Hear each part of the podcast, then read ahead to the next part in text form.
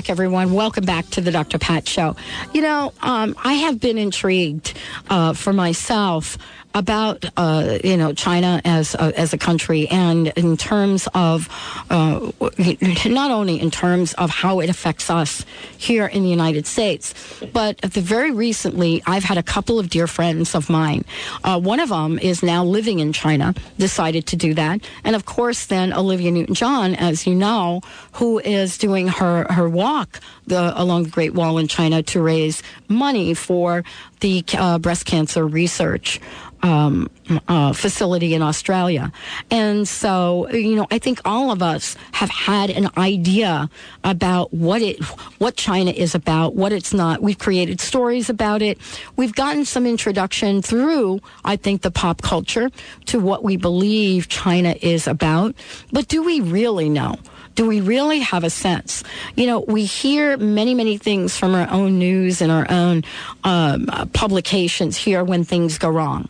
You know, we point to China when when food is not being uh, um, handled properly, and that's what we do, and that's what we get to know. And the flip side of that is we get to know about China from the perspective of what we read in novels and what we see in movies. And so I, I am being joined here today by Lloyd Lofthouse, who's joining me here today. And, you know, this show is about looking at China from many different ways. As I said before, you know, Lloyd is the author of My Splendid Concubine, and he has uh, something to say about China that I think will surprise you. Lloyd, I want to thank you and welcome you to the Dr. Pat Show. Thank, thank you for having me on your show, Dr. Pat. You know, we have, I believe, uh, probably more than any other country, I would say, we have so little information, and I think China remains a mystery to so many people. But certainly, when something goes on in China that doesn't look exactly up to our standards, we're very quick to point that out. But who does really know uh, the history of China and, and what they are about in today's culture? Well, I think the character my book is, is focused on, Robert Hart knew, and very few people do. It's been said that for every Robert Hart, there's 10,000 people that don't understand. And this story is about how he learned to love a country because of his love for a woman. But at the same time, if I take a quote from you, um, he had layers of crust from his own society and it got in his way so that he couldn't be as open as he could be. But still, he was a bridge between two cultures. He understood the Chinese, how they think, and what was so different about them. Um, and I think that uh, if I quote you exactly, what if the only thing we had to do is remove our layers of crust to answer the, the question, what would you do if you knew that you could not fail? Right. Well, we could we could not fail with China if we understood them better, if we understood them like Robert Hart did, and that's my goal in that novel was to show the experiences he went through to bridge that gap. And, and 54 years later, in 1909, because he arrived in 1854, he leaves China, not only knighted by Queen Victoria, he was a baron, and he arrives as a commoner. I mean, just a 19-year-old boy that's sort of embarrassed over some stuff he did when he was going to the University of Belfast. But he arrives, he leaves China honored by the Vatican, a dozen other countries, knighted by Queen Victoria, and even he's even Chinese nobility. He achieved the highest rank ever for someone that wasn't Chinese in the history of China. And how do you think he did that? How do you think he achieved that? Well, you Dr. know, Pat. well, I, you know, for me, when I when I when I listen to this and I look at the journey, um, I, you know, one has to have both an open mind and an open heart. Yes, and I think that's what he had. Mm-hmm. He, to quote you, he removed that crust that Exactly. his society laid on him, but he couldn't get rid of all of it because he did burn the journals because he kept journals Mhm. for all, throughout his whole life, and most of them are published by Harvard University Press. And I went into those journals and his letters as part of my research. He burned three, the first three years he's with this young concubine by the name of Ayaou. That was his concubine. But later, 20 or 30 years later, he told a friend, you know, he was such a fool because she was such a sensible person. So you wonder what the heck did he do? So he couldn't remove all those crusty layers that he had that got in his way, but enough to achieve being a bridge between one culture and another. And I believe that he allowed China to stay free. It didn't become part of the British Empire. There were people in Britain at the time that wanted to make China like India, another Raj.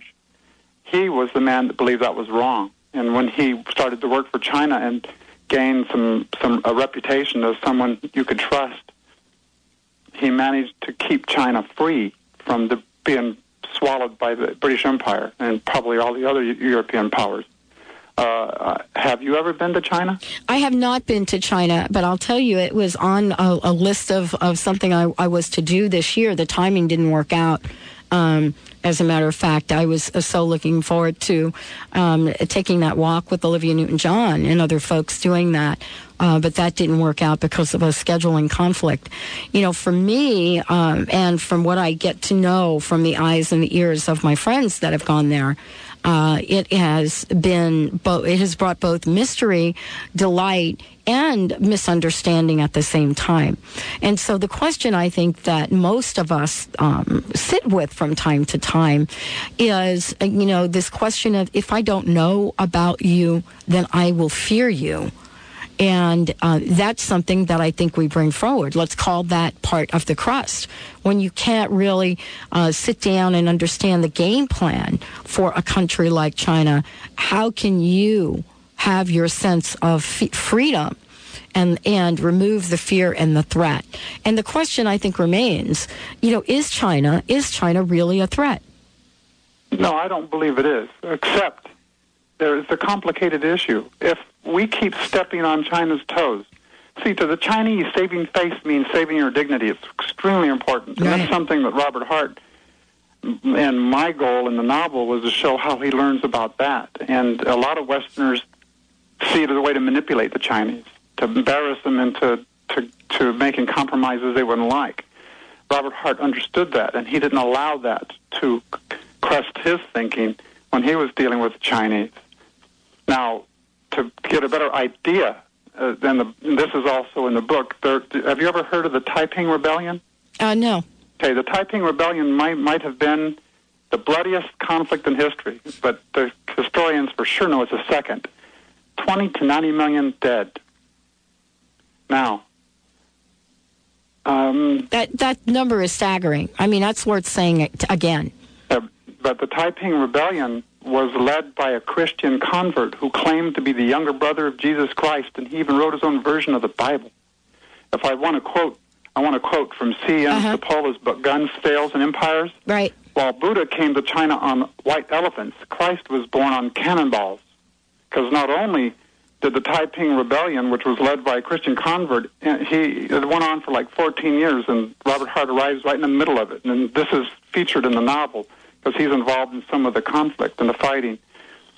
Um, but the Western powers forced China to allow Christian missionaries into China out of a gun barrel. Wow. They forced them to come in there so they could convert the Chinese. And now you have a society that, that has a philosophical belief older than Christianity, going back 2,400 years. Confucianism and Taoism, the, the ideas of Lao Tzu, and and these two different the different ideas conflict each other, but also complement each other. Confucius uh, was born during a time of great turmoil in China. There was like a, a couple hundred nations, small feudal states fighting each other, and it was killing going on everywhere. And he wanted to solve that, and he felt that morality, a code of morality, could be used there. So he came up with five rules for the five great relationships, like the first one between the ruler and the subject. And it's not a one way street the ruler has to do something to make life better for the subjects. Uh-huh. We think of that as making life better for the individual. But in China, it's for the whole country. If the individual does something to get in the way of that, then they're removed. That's why China, one of the things that we see as negative, but is very acceptable over there, is if somebody embarrasses China, bring, you know, like the, there's an elephant in the room. If yeah. we saw an elephant in our room, we'd all be talking about it.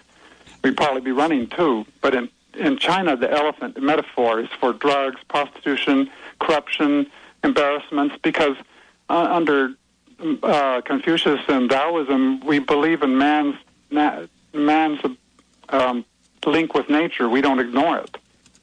And uh, to quote uh, Robert Hart's servant in the novel, he says, um, "In China, we believe that we have found the true meaning of life and understand it. For us, the end of life lies not in life after death."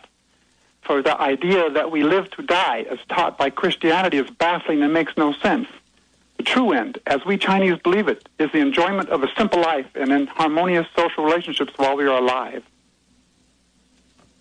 You know, and so he he's learning from the servant. He's learning from his concubine. He's learning from his Chinese Mm-hmm. language teacher. He learns from the people he meets in the tea houses and the bath houses.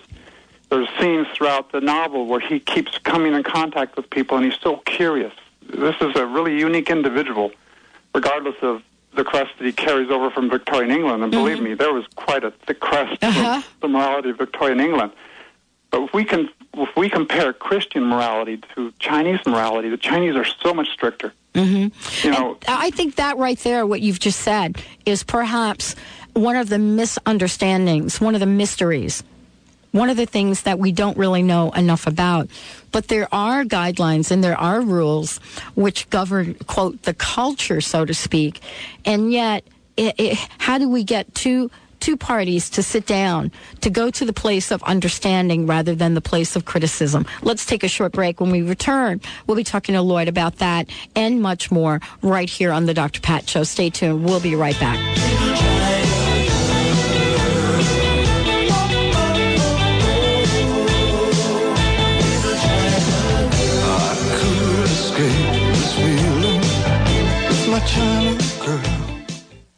Really thought that I was the only one who cared about things that matter to me, like the planet, kids, education, peace, and creating a world that works for everyone. Then I found the Center for Spiritual Living, an entire church that thinks and cares about the things I do. And Reverend Dr. Kathianne Lewis inspires us to build better lives and a better world. I've found my new spiritual home. Honoring all paths to God, the Center for Spiritual Living is located just east of University Village on Sandpoint Way with three Sunday services. Visit online at spiritualliving.org. Master Stephen Co conducts miracles every day. His mission is to teach everyone how to do this for themselves. Stephen Co is a master of the life force energy. Everyone is endowed by nature with a miraculous healing ability. Join Master Co and experience your own life force energy at East West Bookshop, Wednesday, March 12th at 7 p.m. And at the Seattle Unity Church, Thursday, March 13th at 7 p.m. Details at yourhandscanhealyou.com. Hi, this is Glenn Brooks from the Vibrant Living Radio Network. From terminal normalities to abundant realities, how do we craft and design more abundance in our lives? And how do we allow for more possibilities? Join me and my international team of contributors. Please join me in this exploration and become part of the Vibrant Living family Monday through Friday, 9 a.m. to 10 a.m. right here on Seattle's Alternative Talk, AM 1150, KKNW. Your life's precious. Enjoy it. Find the tools and resources and discover a new way of accessing those.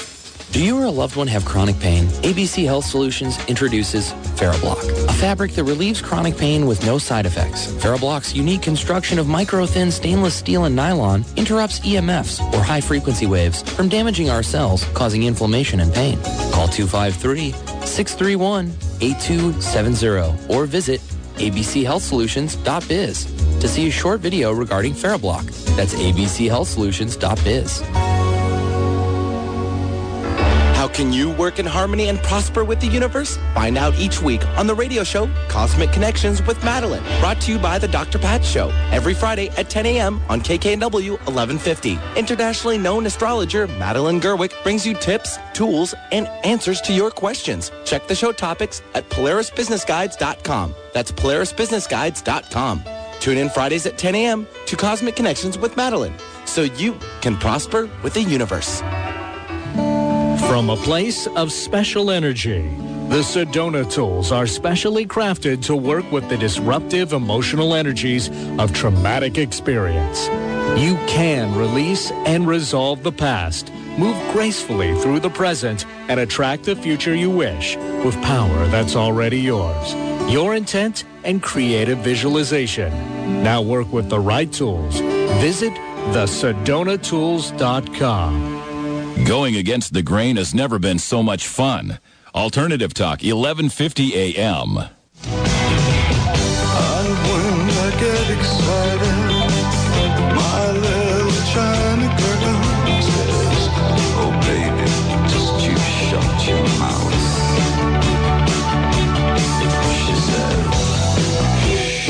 Welcome back, everyone. Welcome back to the Dr. Pat Show. This is Talk Radio to Thrive By. And I want to direct you to Lloyd Lofthouse's uh, website, which is mysplendidconcubine.com, mysplendidconcubine.com. And, you know, Lloyd, this is apparently a passion for you. And behind this is the question of can we truly understand China? Uh, is this something that's important for us to do? And I would ask you that question. Yes, I believe it is. I believe we have to remove our crust. I'm borrowing from you again because I think it's appropriate. We have to tear away these layers. Of, I mean, Americans seem so proud of understanding other ethnic groups in our own country. Our schools celebrate uh, Black History Month and Latino History Month, and, and but then when it goes outside of our borders, we don't seem to care to understand. I'm sure some people, some Americans do, but it seems like a lot don't. At least our government. Um, as an example, the spy plane incident. Do you recall that? Which, yeah. Where the, the Chinese fighter pilot got too close Yes. and the wing got nicked and he crashed and our, our spy plane. Yes. And they took it, and then they ended up doing a whole bunch of recon on it, and right? Yeah, Yeah. And, and during and during the because our plane was basically along their border, it didn't mm-hmm. happen by ours. The Chinese saw that as an insult. Yeah. So when Bush said he was sorry, he only said it once. Now, saving face, saving your dignity. The Chinese felt he wasn't sincere. This, you, do you know how much money this cost American workers? This blunder by Bush. Well, I could only make a make make a guesstimate, but that would take me into a whole nother conversation um, about that. Uh, you know, what we don't know, and that beyond China, what we don't know about a culture, and the fact that we don't take time to learn about it, we can only count on making mistakes for example, you, you know there are certain um, certain gestures that are extremely important. What you just talked about, saying uh, apologizing more than once as a, as a way to make a point, is important. Saving face comes in many many forms. You know, we, we hear that all the time, but it's really a complex human dynamic. Yeah, Chinese culture is very uh, opposed. It's, it's very opposite of ours in many ways. But at the same time, we can learn so much from them. You know, I hear this thing about family values in the United States. We got to get them back. The politics use it during elections. If you want to look at family values, look at the Chinese and Asian family values. When I, while I was still in the classroom teaching, I was aware of the statistics. The lowest incident of contracting STDs, uh, the lowest incidence of drug use, the lowest incidence, uh, lowest incidence of teen pregnancy, the highest college attendance, the highest high school graduation rate of all ethnic groups in America. It's because, and, and my stu- when I'd have a Chinese or Asian student in the room, my other ethnic students would say, "Oh, they're smart," and I would say, "No, they're not smart. They just have their family is different. It's organized differently. Everything, the, the education of the mm-hmm. child comes first, and part of mm-hmm. that is Confucius. Confucius taught that education was paramount, the most important thing. As a matter of fact, a scholar is more important, or was. I, I think that may be changing because China's adapting to a lot of our Western ways to survive in this world, and that sort of scares me. they, they might become more. This is what I talked about. It's a complex issue. China's learning from the West, and remember that that quote from that book, "Christ arrived in a cannonball," and and uh, Robert Hart even made the comment that by 2100 China will have recovered from all the opium wars. That was when the West forced China to legalize drugs for sale in China. About a 13 nation uh, coalition went to war with China in the opium, first opium war and second opium war, primarily France and England and Germany. And uh, it'd be it'd be comparable to the drug cartels south of our border, dictating to America in a treaty that we had to legalize cocaine and sell it from storefronts. That happened in China in the 19th century. Robert Hart was there when it was happening, and As a matter of fact, the summer he meets Ayaou, he goes to spend time at the house of one of the largest drug, the opium importers in China. And I use his real name in the book. I changed some names because I didn't, I didn't have enough knowledge Uh-huh. to, to uh, the way I created their characters. I didn't have enough knowledge, and I didn't want to embarrass any any family they had, so I changed the names of some characters. But I used his because it's clear that he was the principal importer for this major company. And I'm starting to digress. Um, before we run out of time, I'd like to mention one book that might also help besides My Splendid Concubine. It's on my website. Is that okay? Yeah, please do. Okay, now anyone can type "My Splendid Concubine" into Google, and if you misspell anything, that's okay. It'll straighten it out. And I'm almost the website is almost always the first two hits. Just type out "My Splendid Concubine." Don't worry about the spelling. Google's great at fixing things, and it's for sale on Amazon.com and and also on BarnesandNoble.com. And now Tom Carter has lived in China for a couple of years. He taught English there. He's a photojournalist, and he has a website, and the link is on my website. I'm not going to go into great detail, but he's got a book coming out called China Portrait of a People. He may be the only Westerner, aside from Robert Hart, that's traveled to every province in China to document photojournal using photojournalism to document the people of China, the diversity of China. A lot of people may not understand that China is very similar to Europe. A lot of different languages, a lot of different people, but it was it was unified by a really tough emperor over 2,000 years ago. And so you you look at every single province has more than one language, more than one dialect. My wife speaks three. She's Chinese. She speaks three. So she can talk to everyone in her family. It's not uncommon in a household to have the grandmother and the grandfather talking two languages, so their grandchildren have to learn both their languages to be able to talk to grandpa and grandma. Right. And uh, they have one written language because that emperor, when he took over China, said we need one language because they had all kinds of written languages. And uh, of course, I'm not going to go into that. Uh, I was going to digress even more, but let's force myself to get back on topic here. Okay. Okay. Uh, if you go to China, there's two cities I'll recommend. Xi'an, that's the old capital of the emperor that unified China, and it's a beautiful city with an old medieval wall around it, the only one in China. That's where the terracotta warriors are. And then Shanghai, very fashionable city, about 18 million people in the metropolitan area and another 14 million in the suburbs. And it's sort of mind-boggling when you think of the numbers. It makes New York feel like a village. Yeah, well, absolutely. And I don't think we have a sense of that, really. You see, and I, I think that's part of the mystery that we're talking about. I Yeah, think, again, yeah. that's part of the misunderstanding because I don't believe that, you know, we have a sense of it. And, and I think the question that comes up, Lloyd, is why should we pay attention? Well, China is on a on the way to returning to being the superpower they were for 2,000 years. Mm-hmm. During the Han Dynasty, the Roman Empire was at its peak. Historians feel the Han Dynasty was even more powerful. And where Rome collapsed, the Chinese dynasties just changed place. Under the mandate of heaven, when one ruler starts to mess up and not serve the people, not individuals, I want to mess. I want to focus on that. They're not into individuality; they're into everyone's well-being, not one person, and that's part of the mysticism. We- Sometimes when they, when we call what we call violating someone's human right as an individual, they don't see that. They they felt that we were violating human rights of our President Clinton when they blew up this thing with Monica Lewinsky. They said that the man's private life has nothing to do with his ability to be a leader. How can we? How how can they accuse us of not having human rights here when they do that to their own leader?